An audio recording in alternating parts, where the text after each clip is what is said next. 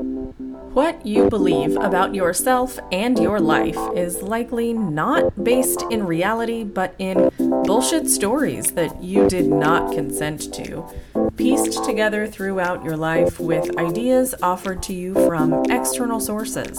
This podcast is here to help you recognize and dismantle those stories so you can reclaim your power and achieve what you want in life. Welcome to, yeah, I made that up with life and business coach Kelly Jackson.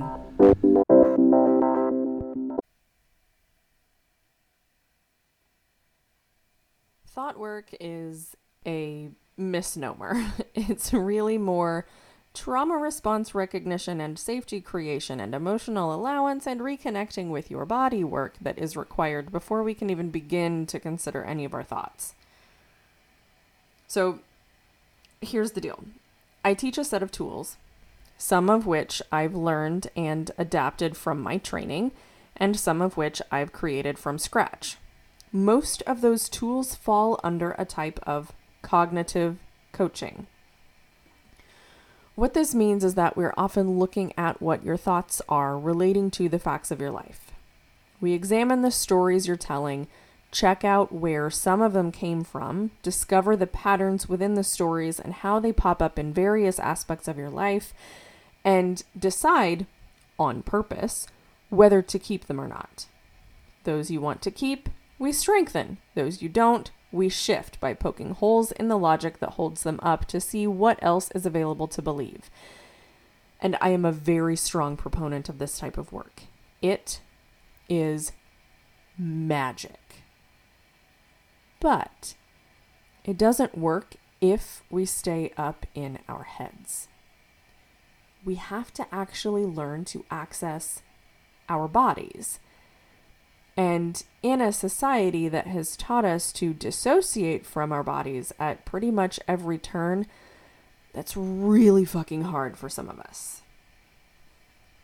I say some of us to be gentle and allow you to discover your own relationship with this because you, my darling, my darling, darling love bug, you have been taught to dissociate. Whether it's because of diet culture, rape culture, white supremacy, cis heteronormativity, Puritanism baked into Western culture, religiosity from your upbringing, or just being told that you cry too much, you've been taught to dissociate from your body. So, I use thought work as a way in to help you reconnect with your body. Because Conscious thought is like 5% of what goes on in our brains. The other 95% is what I like to call pre conscious. And this is the shit we can really tap into once we're more connected to our bodies. It comes from a variety of sources society at large, your family of origin, rules you picked up from school or church or whatever social groups you've been part of. It can also be rooted in ancestral trauma. And Often, these preconscious beliefs are based in fear.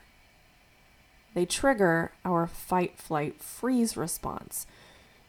So, we don't necessarily have as much access to our cognitive thoughts when we're in these preconscious fear states.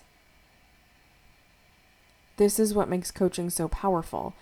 It's the opportunity to access those preconscious beliefs in a safe space and make them conscious so that you can decide what to do with them.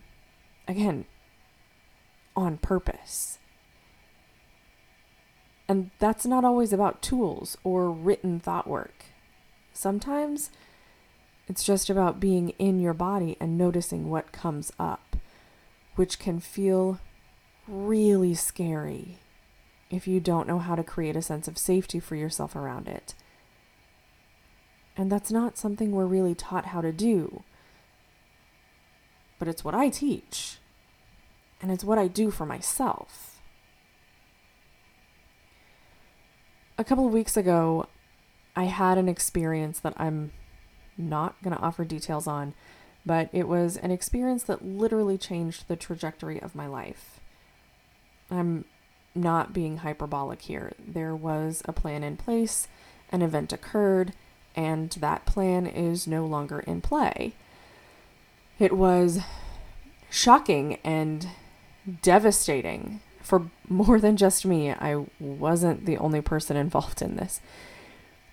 And if everything was just about our thoughts, I could have swapped out some of my thoughts in order to make it all better. But that's not how it works.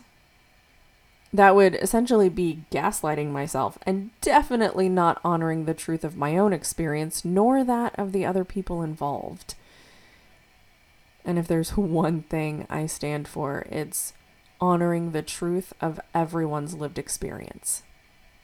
I may not believe all of your stories, and I'd be a pretty shitty coach if I believed you every time you told me you were stuck and had no way out.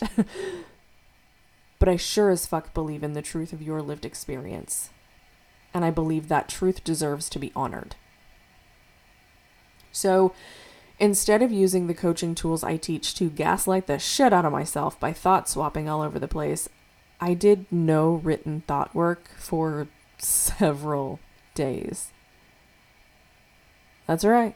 I'm a coach. I do this for a living, and I did not write out my thoughts. Because, in order to gain useful access to our cognition so that we can do that work, there are a few other things that all need to be in alignment with one another. And I'm not talking metaphysical alignment here. Before we can access our cognitive thoughts, there are a couple of necessary steps. First, and perhaps most importantly, before any cognitive thought work can be done, we have to make sure we're not having a trauma response. Our nervous systems need to be assured that we are safe so the fight, flight, freeze response either doesn't flare up or can quell. Then, and this is a step that's often overlooked by those of us who tend to dissociate from our bodies, we need to ask ourselves if we're ready to look at our thoughts or if what we need is to process some emotion and sit with the discomfort of what we're feeling, allowing it to move through our bodies. So rather than gaslighting myself by swapping my thoughts out when my life suddenly changed course a couple of weeks ago, I checked in with my body first. Because your body is truly the compass that guides you, and if you're disregarding it, you're missing 95% of what's happening.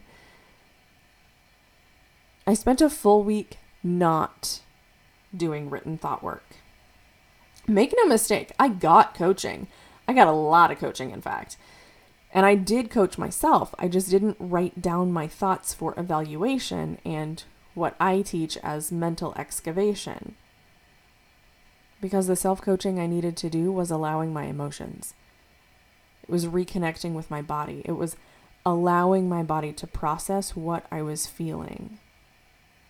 Some of it involved recognizing what conscious thoughts were generating the emotions, but I didn't try to change them. Self coaching is the practice of allowing more of your humanity, honoring more of your truth. It's not about continual self improvement. It's not about nonstop evaluation. And it's sure as hell not about gaslighting yourself. That's not to say that if you've been thought swapping all over the place, trying to positive think your way out of feeling like shit that you're doing something wrong, it's just not super effective. If it was, I'd be all in. And if it was, it probably would have worked by now. What it really does mean, though, if thought swapping is what you've been doing, is that it would be super helpful for you to work with a coach. So, sign up for a consult so we can see if we're a good fit to work together, or get on my mailing list to be the first to know when the doors to the Rexy Collective open. You can do both at pressurepointcoaching.com.